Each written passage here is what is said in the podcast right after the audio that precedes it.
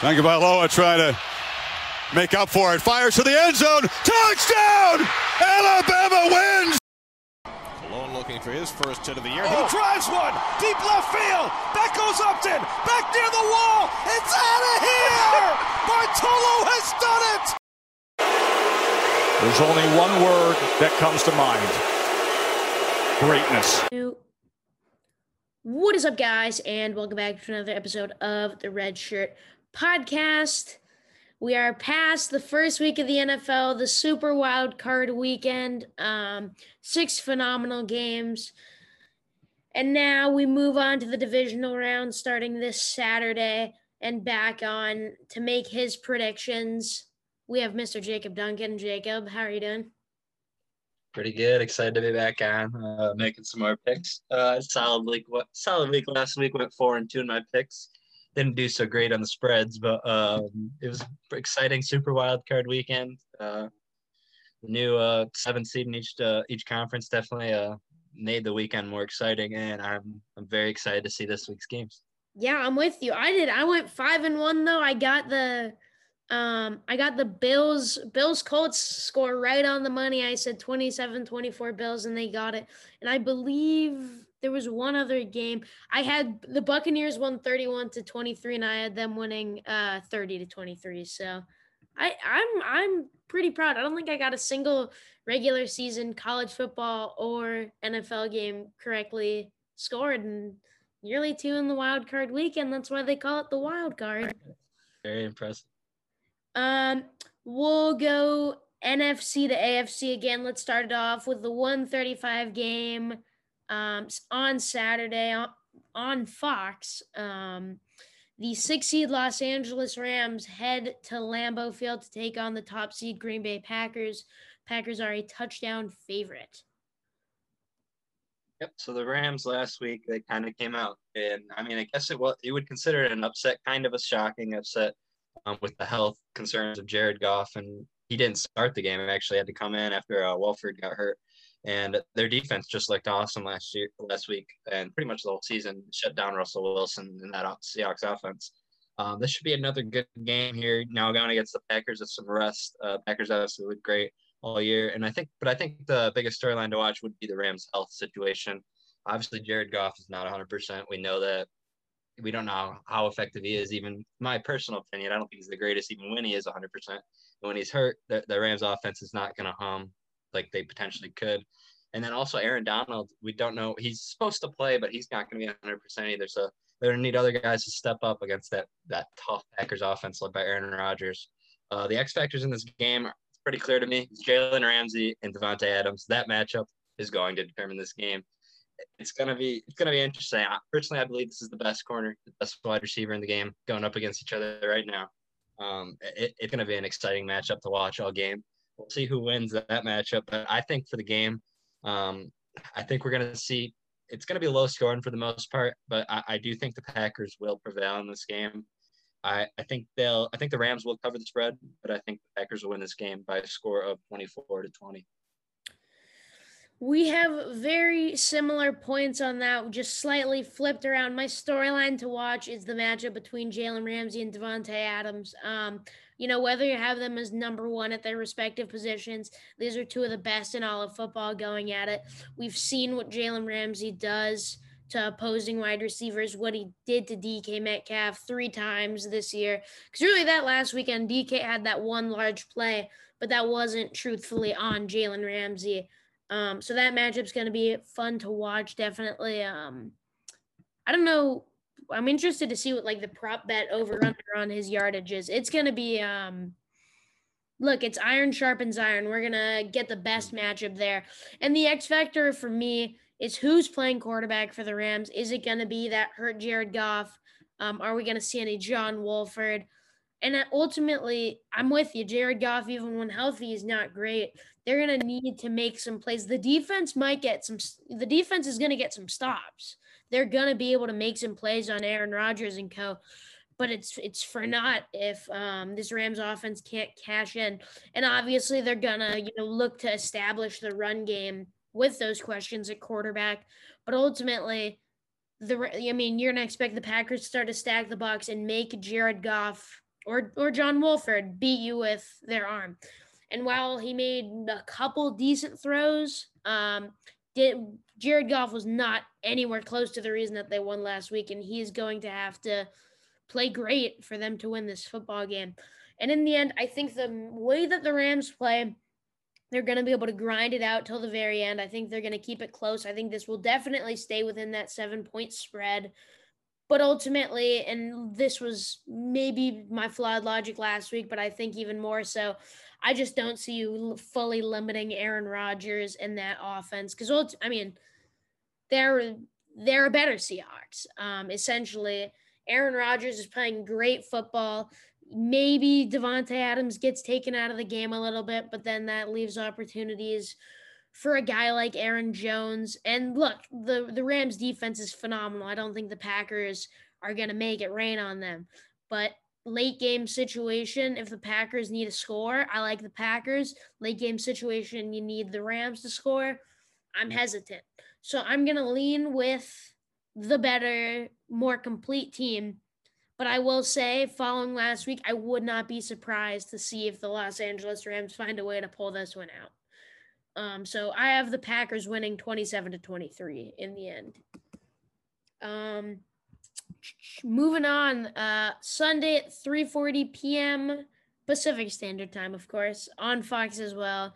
The five seed Tampa Bay Buccaneers take on the two seed New Orleans Saints. The Saints are three point favorites in this divisional matchup.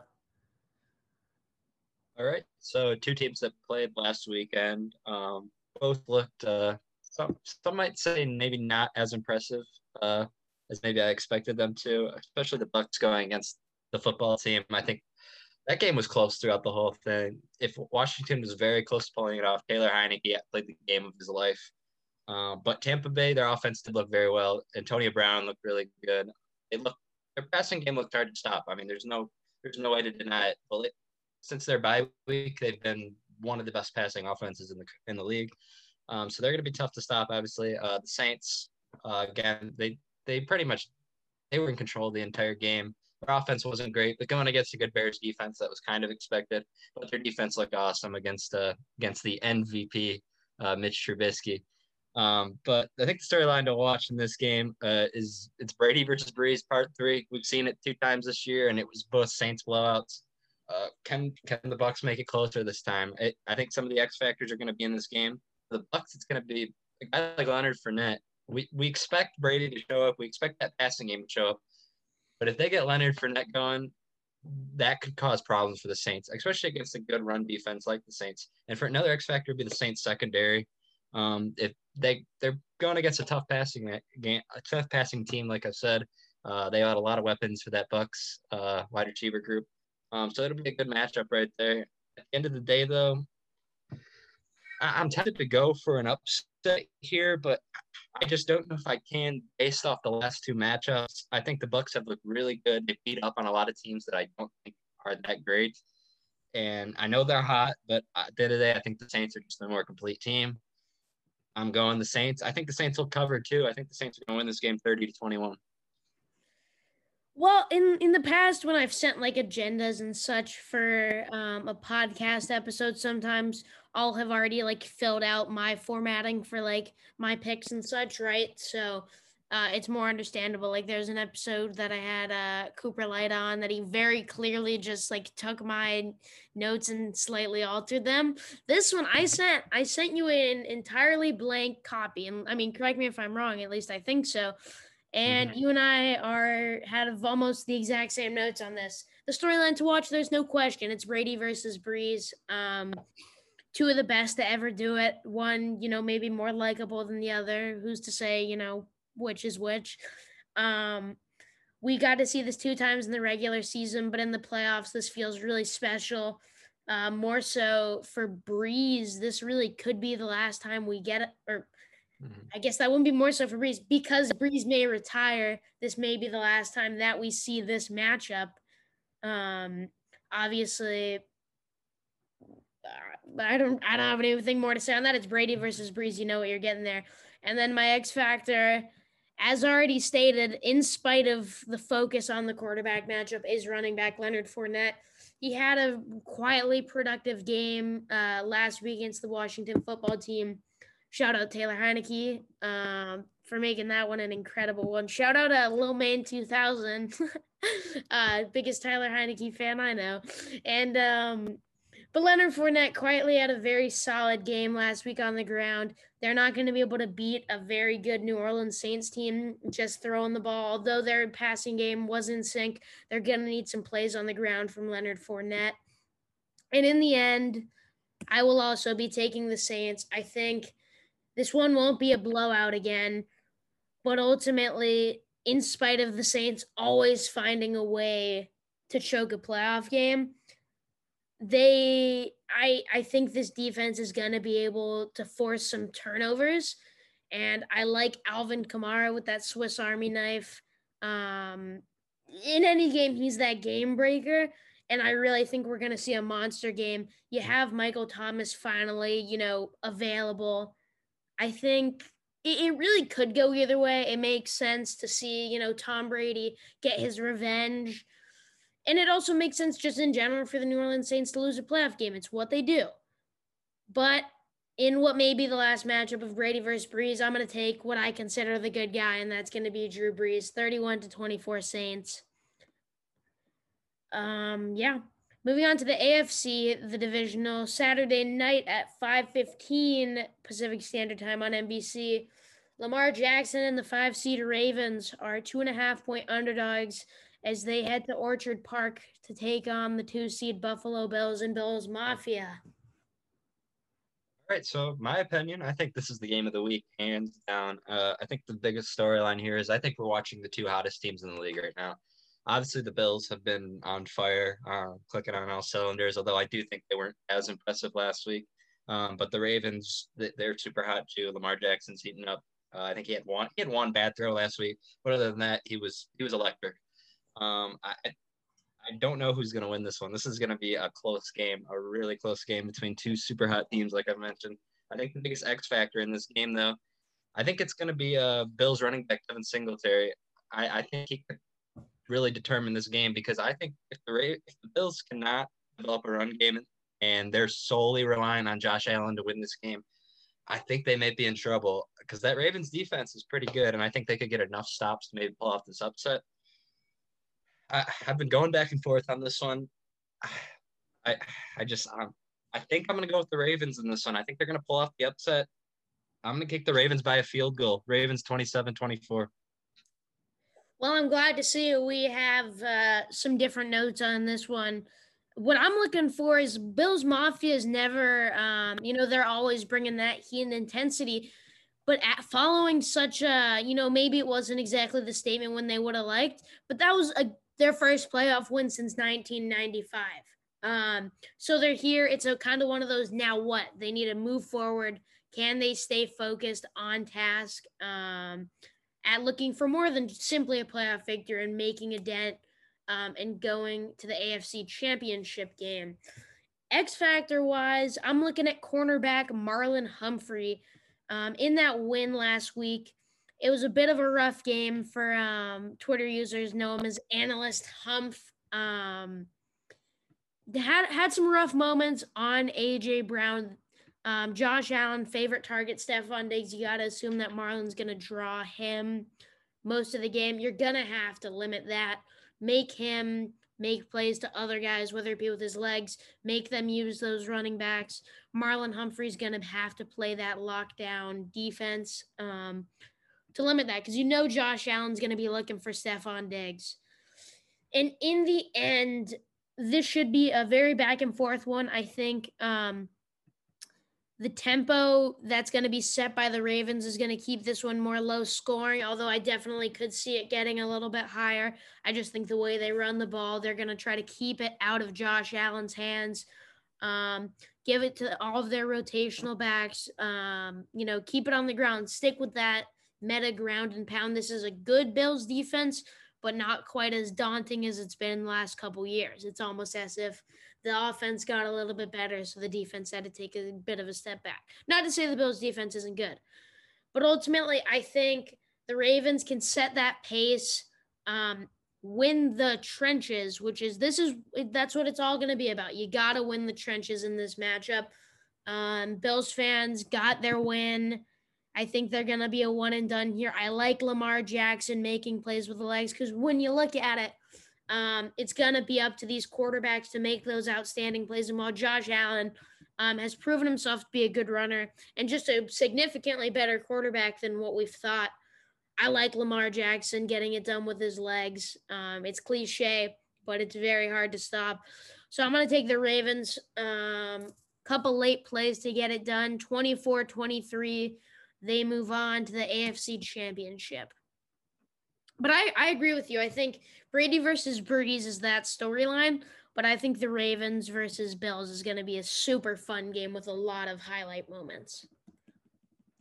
Um, and then lastly um, the early sunday game 12.05 p.m pacific standard time on cbs the six seed, the mighty or not so mighty Cleveland Browns take on the one seed Kansas City Chiefs. The Chiefs are 10 point favorites after getting the weekend off last week. All right, so how about those brownies last week? Me and you, I mean, you both picked the Browns. I don't think any other podcast uh, went that direction, but shout out to us. Shout out um, the Red Shirt Podcast. Yes, sir. Uh, I think the biggest storyline to watch here is the Browns' momentum they have and the Chiefs' rest they're coming off. Um, if that impacts the game at all, um, I think it could be a slow start for Kansas City just because they are coming off a rest. They they're bench their starters week 17. They haven't played in a while. I mean, it's plain and simple. Uh, and the Browns are obviously riding high. I think they're going to come out firing in this game. I don't know if they're going to win, but uh, it, it, should be an interesting game for at least a half, if anything. Uh, I think you're going to see the thing I've been saying for a while is I think the Browns are capable of actually beating these Chiefs. I've said for a while I think they have one of the better chances in the AFC of knocking them off because they can run the ball and keep that Chiefs offense from coming on the field. Nick Chubb and Kareem Hunt is probably the best running back duo in the league. Not, not probably, it is the best running back duo in the league. Nick Chubb has almost become underrated with how, how good he's been. He's starting to get more credit though. Um, but the Chiefs offense, obviously, once they get clicking, they're just hard to stop. I know they haven't actually been firing on all cylinders this year, but I, I think when they tune in, they can they can tune in and really go up down the field on anybody. Um, I, I think the biggest uh, X factor in this game would be uh, Denzel Ward, the cornerback for the Browns. Um, he hasn't played uh, in a little bit because of COVID. He knew he didn't play last week. He's supposed to play again. Supposed to be back on the field uh, this week. We'll see if he could make an impact. Uh, when the Browns secondary is fully healthy, they're uh, they're one of the better secondaries in the league, in my opinion. Um, at the end of the day, though, this is a it's a tough pick. I, as much as I really do want to see the Browns win, and I would love to see it for the city of Cleveland. I, I just can't bet against Patrick Mahomes and Andy Reid. They are just I got to see them get beat to pick against them at this at the end of the day. So I think the Browns will cover. I think they'll come out hot. I think this would be. I think Browns could even be up in this game at halftime, but at, in the second half, fourth quarter, give me Patrick Mahomes. I think the Chiefs win thirty to twenty four. Yeah, uh, that was. I mean, that game last week. It was awesome to see the Browns win. I know, obviously, you know, Steelers fans maybe not so much, but I think in general, watching them win a playoff game was so surreal. But I will say, um, be be careful what you wish for and keep um, your head on your shoulders is let me pull up the receipts. Following um, that victory on let's see following that win um, i swiped up on i won't say i won't say his name he knows who he is he's not listening but swiped up on his story um, he posted about, about the browns and he said glad you got a dub before tomorrow night obviously referring to fans of Cleveland sports teams, typically aligning with Ohio State. Um, he says, and here it is. I know a comment along these lines would be coming. And just for a precursor, a week before, or not a week before, I should say, um, earlier that week, I posted when DeVonta Smith won the Heisman. And in small print, I put prayers to Shaun Wade. And mm-hmm. uh, this person swiped up and said, Shaun Wade finna clamp this fool proceeded to put $20 on the game and the rest is history. That's what I'll say. Um, so long, you know, long story that doesn't really have anything to do with this game. Um, congrats on the win last week. Don't get too cocky. Um, you know, who, you know, No names, no names. In the end, no names. You know who you are. Um, to the football game, the storyline that I'm looking at, it's the return of Kevin Stefanski. He was watching the game in his basement last week as his team um, took home that victory. Um, watching, you know, your team gets better when your head coach is there, I think, play calling wise, motivation wise. And speaking of motivation, it's that continued drive for the Cleveland Browns is, you know, I think that spirit of the Pittsburgh Steelers is continuing to move them. If you guys didn't see the comments from Chase Claypool on a stream, I think it was on TikTok. Um, it was like they're, you know, they won, but they're just gonna get clapped next week. I, it's ridiculous how idiotic you are to say that after you just lost. Um, but I think the Browns, they're gonna keep they're gonna have that motivation. I think they're gonna be playing super hard. It's a matter of finding that balance of playing hard and you know keeping yourself in that moment, not going too crazy. Um, X factor for me, um, it's gonna be the Kansas City front seven. You mentioned that um, the Browns they run the ball as good as anyone in the league. They have an elite tandem between um, Nick Chubb and former Kansas City Chief Kareem Hunt. It feels it feels weird that that happened. I feel like that chapter was almost erased from my memory.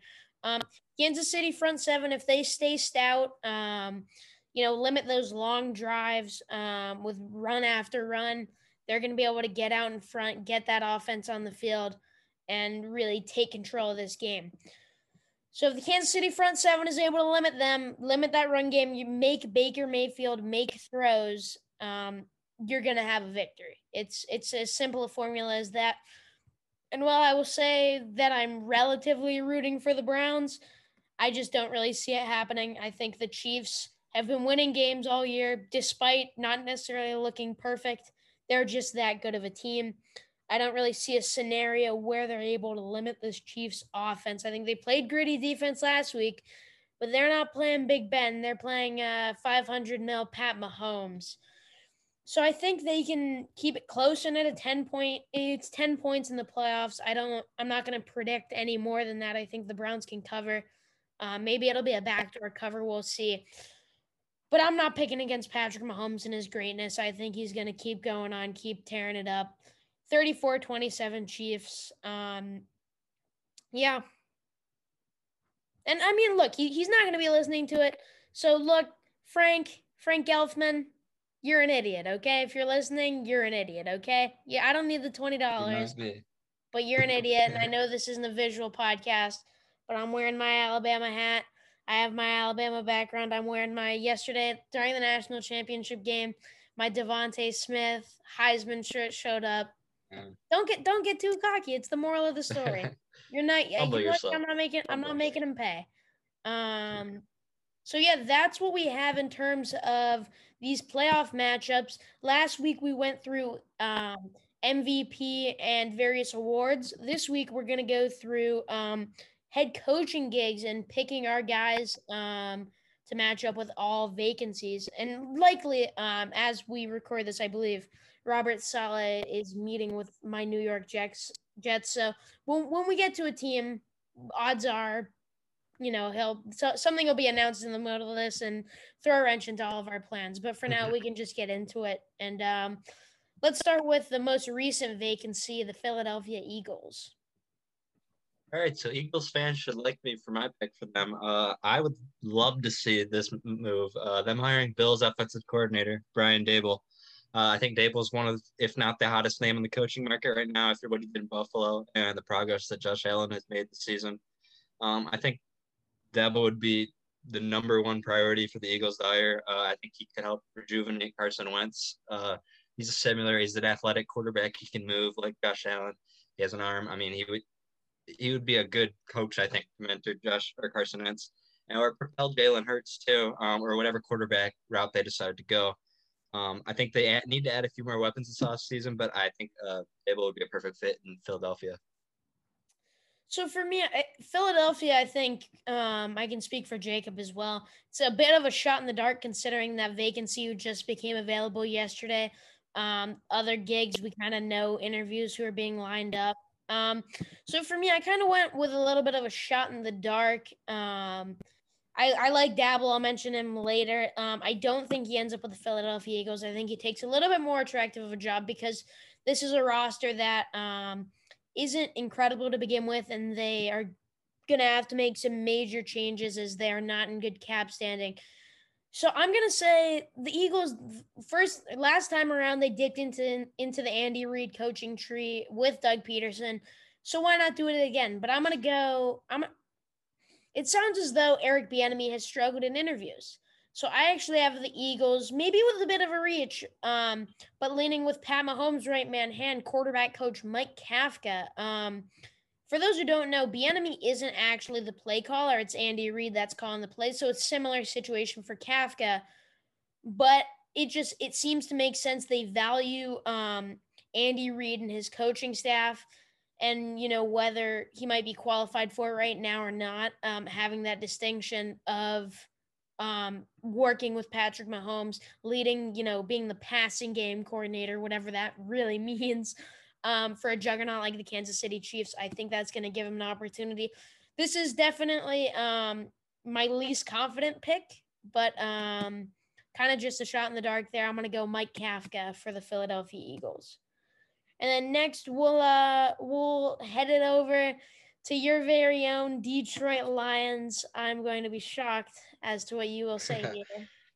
yeah, so anybody who knows me uh, knows I'm a pretty big Lions fan, and this is one that I've uh, I've wanted since last off season, and hopefully I get it this off season. I'm a huge Robert Saleh fan. Um, I, I am so high on this guy. I think he's everything I want in a, as a head coach in the NFL. Uh, the Lions desperately need a culture change, and I think Saleh is the guy that can bring that to the table. Not a perfect X's and O's guy, uh, but he's a phenomenal leader. Sounds like his players love playing for him. Um, I've heard Richard Sherman talk about great things about him, and he's one of the more outspoken guys. Um, and I think if he brings the right coordinators in, it really shouldn't matter about X's and O's because he is just a great leader. And but even though he's produced great defenses for the 49ers each of the last two years, even though they had dealt with a ton of injuries uh, this past year, and still they were one of better half uh, better than average defenses in the league this year. Um, the Lions Lions fans are definitely going to be hesitant to want to hire another defensive minded coach after what Matt Patricia was. But I, am telling you, this guy is a completely different mindset, in my opinion. Um, not to mention, he also grew up in the state of Michigan. So it, could just be a nice little homecoming for him. Um, I, I, really want Robert Saleh. I think he's the favorite right now to the Alliance coach, and uh, I hope I hope it ends up happening. I did not know he was from Michigan, and on brand. Um, I'm looking at Twitter right now. Nothing, nothing's intact, but um, apparently, uh, Jets beat writer Rich uh, Cimini said on the radio at the top of the hour that Robert Saleh is believed to be the number one guy for the Jets. So oh. take that as you will. That's nothing uh, set in stone. But um, until that is actually finalized and the Jets um, put pen to paper before he leaves the building, I'm also having the Detroit Lions uh, head to Robert Saleh, the San Francisco 49ers defensive coordinator. We're in an offensive age. Teams are going to, you know, they're naturally leaning towards hiring what's considered an offensive minded guy. But Saleh may be the most coveted guy on the market right now, indicative of the Jets um, bringing him in for a second interview. The Eagles are clamoring for an interview. Um, him and his defense, they were the focal point in that magical Super Bowl run last season. And he's the kind of guy, he brings that intensity and passion to the head coach spot. He's not as much of a, obviously, he's a great defensive mind, but I think he comes in and he's going to be able to be more of a CEO than um, Matt Patricia, who just seems to be, you know, he just, you know, would call a defense, which was awful, absolutely awful. Um, Detroit needs that leader. So, pending um, something being announced, re, you know, during the course of this podcast, I am going to say that Robert Saleh leaves his interview without um, a contract with the New York Jets, and Detroit gets that later. That is Robert Saleh. Um, we'll see though. We will. I am. I'm. I'm almost confident that something will happen within now, just because it'll throw a wrench into everything, just solely for that reason. Um, next, we will go to the Atlanta Falcons. All right, so the Falcons uh, are an interesting one because they do have a lot of talent. I'm gonna go with uh, you mentioned him earlier, um, Chiefs offense coordinator Eric Bieniemy. Um, if I know he, we've heard that he hasn't um, done great in interviews so far, but I think he he's his name's been thrown around so much right now where he's he's been a candidate throughout the whole year pretty much it seemed like. And um, I, I love the fit with him in Atlanta. With him in the Chiefs, obviously he doesn't always call the plays, but you know he's he's working under Andy Reid and he has a pretty good coaching tree. And uh, not many teams can say they have anything close to the weapons that KC has right now. But Atlanta is not too shabby. Uh, Julio Jones may be getting older, but he's he's still a great receiver. Calvin Ridley had a breakout year and looks like a star. Todd Gurley still has some left in the tank. Hayden Hurst kind of had a, had a breakout year. I could go on and on, but you can see this offense still has plenty of firepower. Uh, there's uncertainty if Matt Ryan is the answer at QB, but maybe a great offensive mind like Bieniemy could help Ryan salvage his career. If the organization chooses to go a different way at quarterback, they do have the fourth pick, uh, so Bieniemy could groom his own QB. Um, I think a lot of teams are probably going to be trying to interview Bieniemy, but I think he'd be a great fit in the ATL. Yeah, I um I'm taking an AFC offensive coordinator, but it is not Eric Bieniemy. Um, it's the Tennessee Titans offensive coordinator Arthur Smith. He's uh he's risen up to be one of the higher rated head coaching candidates because of his turnaround of the Titans offense, which for a while um, with Marcus Mariota and even with a little bit of Derrick Henry, it was stagnant. Um, it was not good.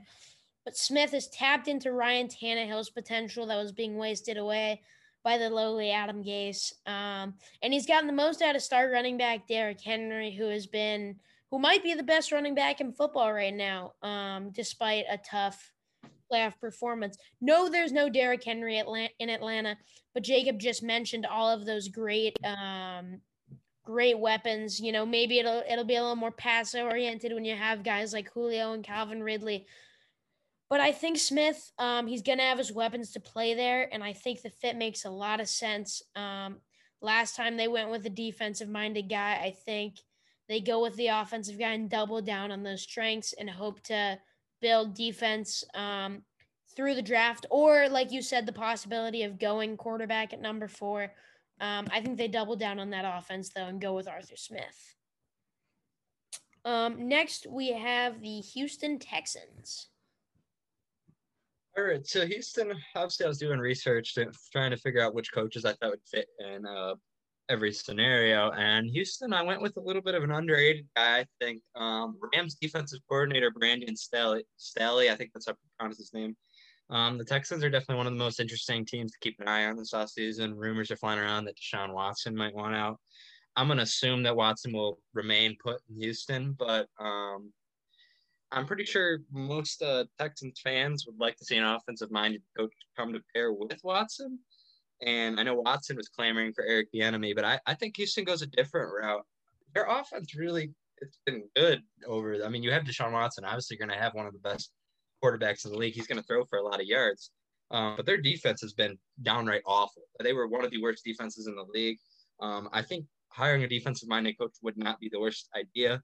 Um, I think Staley is uh, one of the more underrated coaches on the market right now. He's only 38 years old, um, and he's only been a defensive coordinator for one season. But coming coming under the Sean McVay tree that is building, um, I think he's a, I think he's a bright mind, and um, I, I, think he would match well. You know, he hires a good offensive coordinator, pair with Sean Watson. Um, I, I think. Uh, I think that would be a great hire for Houston, considering how good the Rams defense really was this year. Um, I think he deserves a lot of credit for how how great he was as a first year play caller, young, bright mind. And also, uh, side note, um, Houston's new GM, Nick uh, Caserio, um, he graduated from John Carroll University, and Staley was the de- defensive coordinator there in 2015. So there's a little bit of a connection there. Um, I think that would be an interesting hire for Houston. Uh, I'll leave it to you to share your thoughts. Someone did a little more research than me on that one. That's um that's a deep tidbit. But um Houston, despite having, you know, going to the playoffs recently and having some generational talents like um a JJ Watt or Deshaun Watson, one of the most broken franchises in sports right now, um, with the whole Bill O'Brien saga and seeing, you know, Andre Johnson's tweet earlier. If you guys haven't read up about Jack Easterby, Easterby, I don't know how you pronounce it, I would definitely give it a read. Um, super interesting story. Just an absolute um, mess with the Houston Texans. And to bring that maybe to a bit more of a calmer point, um, you know, steady it out. I'm looking at a man that I wouldn't say he's near and dear to Jacob's heart, but uh, Jacob knows him well, and that is Jim Caldwell, former Detroit Lions head coach. He took the year off in 2020, but he remains a very viable candidate for head coach jobs. And he isn't a, fa- a flashy pick, or maybe, you know, the one that Deshaun Watson prefers, like an Eric Bieniemy. But I think he's a res- a respected figure that can bring some form of an order to a franchise that's truly off the rails. Um, you know, he I'm not I don't know if he's the greatest football mind out on the market, but I think he makes a lot of sense to kind of just bring some form of stability to a franchise that's just going so up and down, up and down. Um, but yeah, we'll move on to my New York Jets. All right. So going through all these teams, um, that's where actually the last one I came down to uh, out of all the vacancies.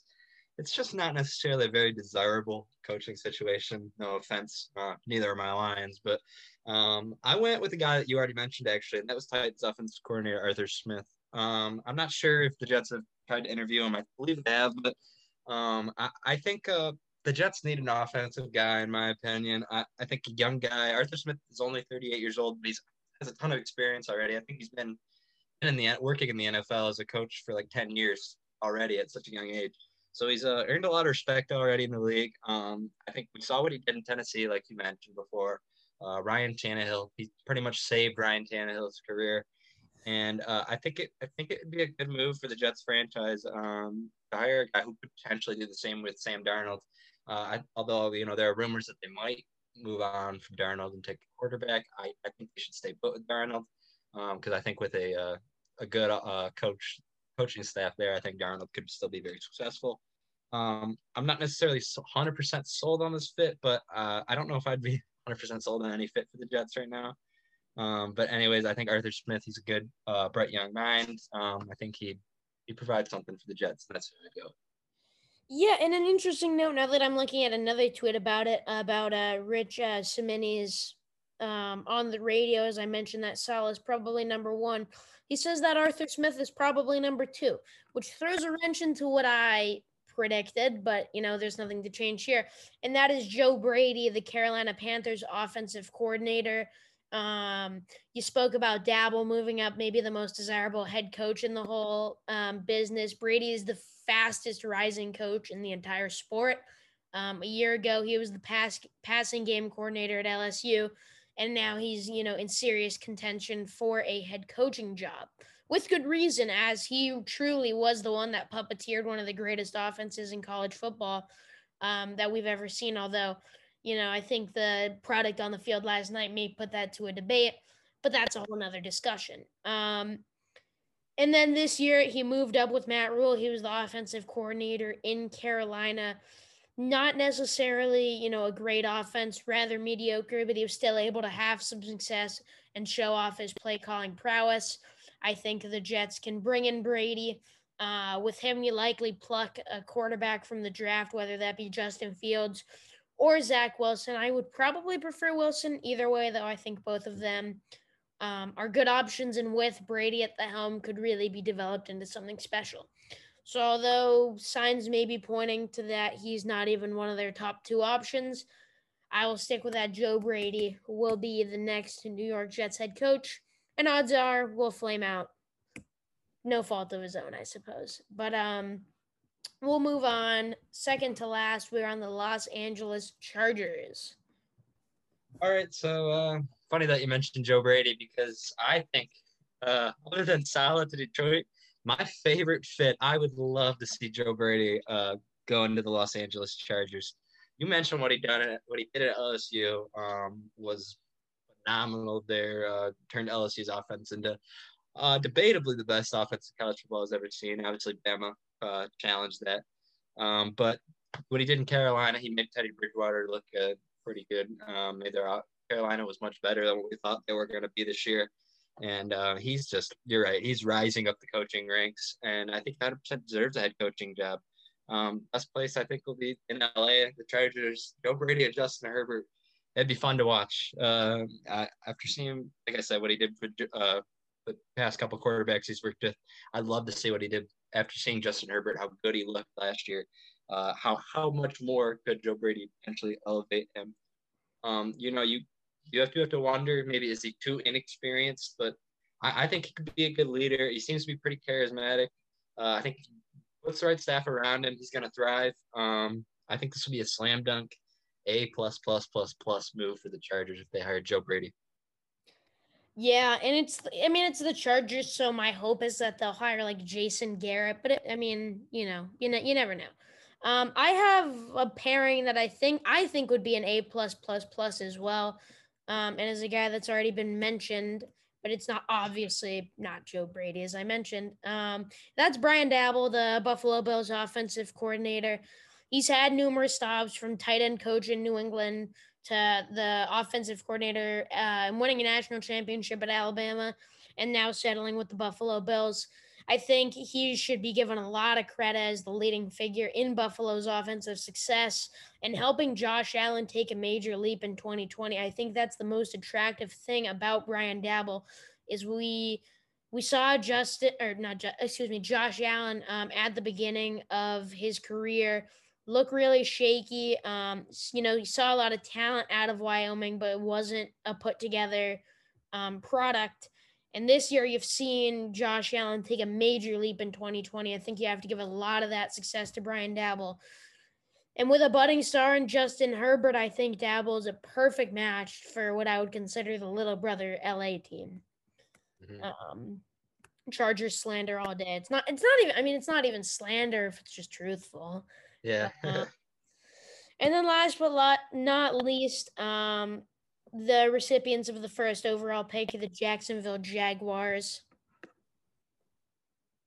Yeah, so Jacksonville, obviously, um, the leading rumor right now is Urban Meyer. Um, I'll be honest, I don't know if I love the idea of Urban in the NFL. Um, I'm not sure if it'll work out or not, but it seems like he's the front runner for the Jags, and if he's their guy, the Jags should go get him.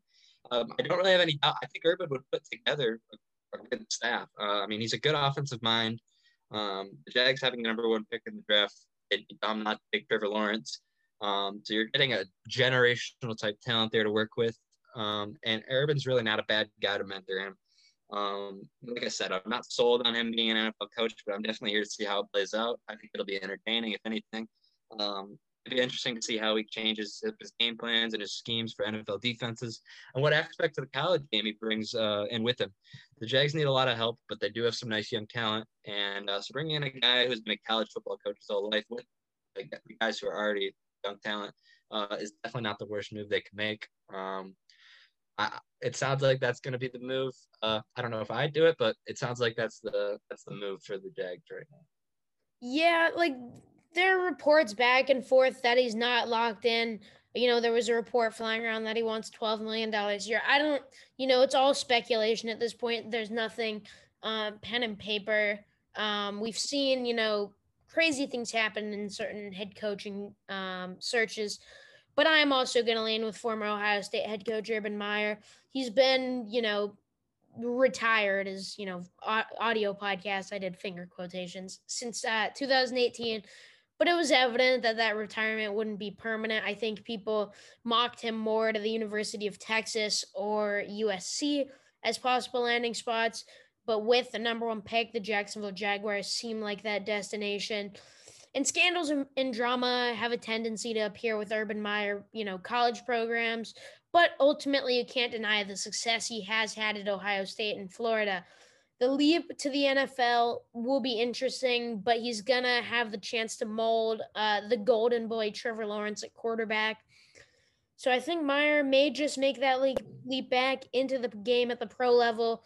Um, will I be surprised if you know he has an assistant coach doing something illegal in a couple years and he'll claim headaches? I mean that's neither here nor there. But um, for better or for worse migraine impaired or not, um, I think Urban Meyer does make that leap to the Jacksonville Jaguars and becomes their head coach. And that is all for um, the head coach openings. I just got a notification. Uh, Chuck Pagano announced he was retiring earlier today, but the Bears are expected to keep their general manager Ryan Pace as well as head coach Matt Nagy, So we will not have to add in a little segment about Matt Nagy. He is staying. Um, what do you think of that, Jacob?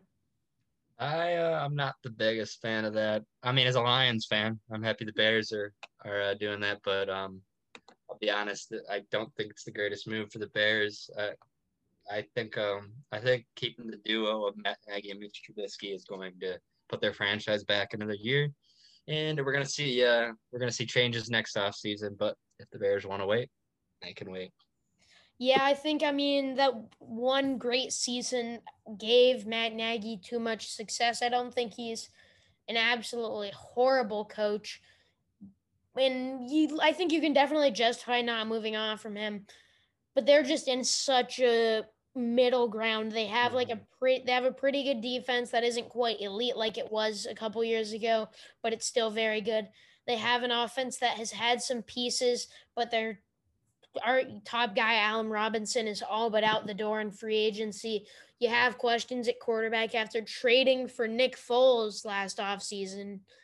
There's just so much going on there, and I'm not here to say if it's the right move or the wrong move, but I'm with you that I think if they're not making moves this offseason, it'll likely be um, next year that they're making those. And then elsewhere, also, um, the Seahawks announced they're parting ways with their offensive coordinator, Brian Schottenheimer, after um, they extended their general manager, John Schneider, no relation, um, till 2027. I think, I mean, I think that's a good move. Ultimately, the offense was stalling at the end, and it's not for lack of talent. Um, I don't know necessarily what what they're looking at moving forward, but at, towards the end, that just wasn't working. I think a lot of it you can put on Russell Wilson, and um, I think ultimately moving forward, what I would do if I'm um, if I'm John Schneider, if I actually was related to him, as I double down on that passing game. I think you know running the ball isn't necessarily the answer. That's what's limited them in years past. You know we saw at the beginning of the year Russ cooking. I think the move is you got to get him an offensive line. You can have DK Metcalf and Tyler Lockett and try to lure every wide receiver that has a questionable pass to their team. But get the man an offensive lineman and block because, again, you can't. A lot of his struggles are on him, but you need they've they've just neglected to build that offensive line. You got to build a no line for Russ, but they can't Right, they can't uh, do it with their first rounder, New York Jets. Yeah, I, I 100% agree. Um, I, it, it kind of seemed down the stretch that um, Pete Carroll and uh, Schottenheimer were not on the same page, it, and one of them had to go. And obviously, you aren't going to fire Pete Carroll. So uh, it- it'll be interesting where they go moving forward. And I, I 100% agree. I think you're preaching there with the offensive line. It, it seems like the one issue through this little dynasty that Seattle's had is they've never really had that offensive line on par with uh, Russell Wilson to keep him healthy, like a lot of other elite quarterbacks tend to have. Um, obviously, Russ didn't play the great down the stretch, but they definitely, if you're going to play against Aaron Donald two times a year, you need an offensive line, and uh, that's definitely that should be their one and only priority this offseason is to Yeah. revamp that offensive line. and that's one thing that I don't I don't know if you talked about it um but in that game the Rams versus Packers um Aaron Donald he might be banged up but the Green Bay Packers won't have David Bakhtiari. He's done for the year. Um so throwing um you know Billy Turner I believe they're actually signing Jared Veldheer off of Indianapolis's practice squad. Um, even though he's uh, he started last week for the Colts, but he was a practice squad call up, so they're able to sign him off of the practice squad, and will start for two teams in one postseason, um, which is super interesting. So that that that's worth looking at. Um, not a lot else going football news. The Texans would announce that they will hire or not hire interview Eric Bieniemy as Deshaun Watson um, requested. I don't think they'll actually hire him. It's I just it's the way they go. Other than that, I mean, let's see. Jor- uh, Jordan signed Chase Claypool, who we mentioned earlier. Um, other than that, I'm looking. There's there's not there's not a whole lot going on outside of what we hit on. I think um, great episode though. Awesome episode. I hope you guys are enjoying. Um, having Jacob on these weeks for uh, the postseason, I guess, for lack of um, being able to speak coherently. I mean, hopefully not too much to the point where you know he breaks off and does it himself. But um, I'm having a great time. I appreciate you joining me. Of course, I love to come on and talk some. Talk um, let's see. That's that's all I got. Do you have any uh, shameless plugs before I move forward? I think I'm all good. Just thanks for having me on again. Excited to watch these games this week. Yes, sir. Um, as always, the blog, the Redshirt Top blog, I will have these picks up in writing form a little bit later this week. Um, the Twitter, I meant I've mentioned it. I got the Twitter going at the Redshirt blog. Um, I'm tweeting during games typically. Um, you know, if any news comes out, you know that that's where you got me for instant gratification. And then the Instagram at the dot redshirt where I'm posting those blog posts, these podcasts, um, so on and so forth. And I appreciate the continued support to the, you know, however many of you guys are listening to this. That's what I got. Um, I figured out on Spotify um, or through like my feeder how to see analytics. So that's pretty cool. Um, so I guess I'll see truthfully how many um, of you I'm talking to in about a week when the analytics come through. But uh, whether it's, um, you know, 800,000 or, you know, one person listening to three minutes of it. Um, I appreciate you guys. And uh, that'll just about do it for this episode of the Red Shirt Podcast. We'll see you guys next time.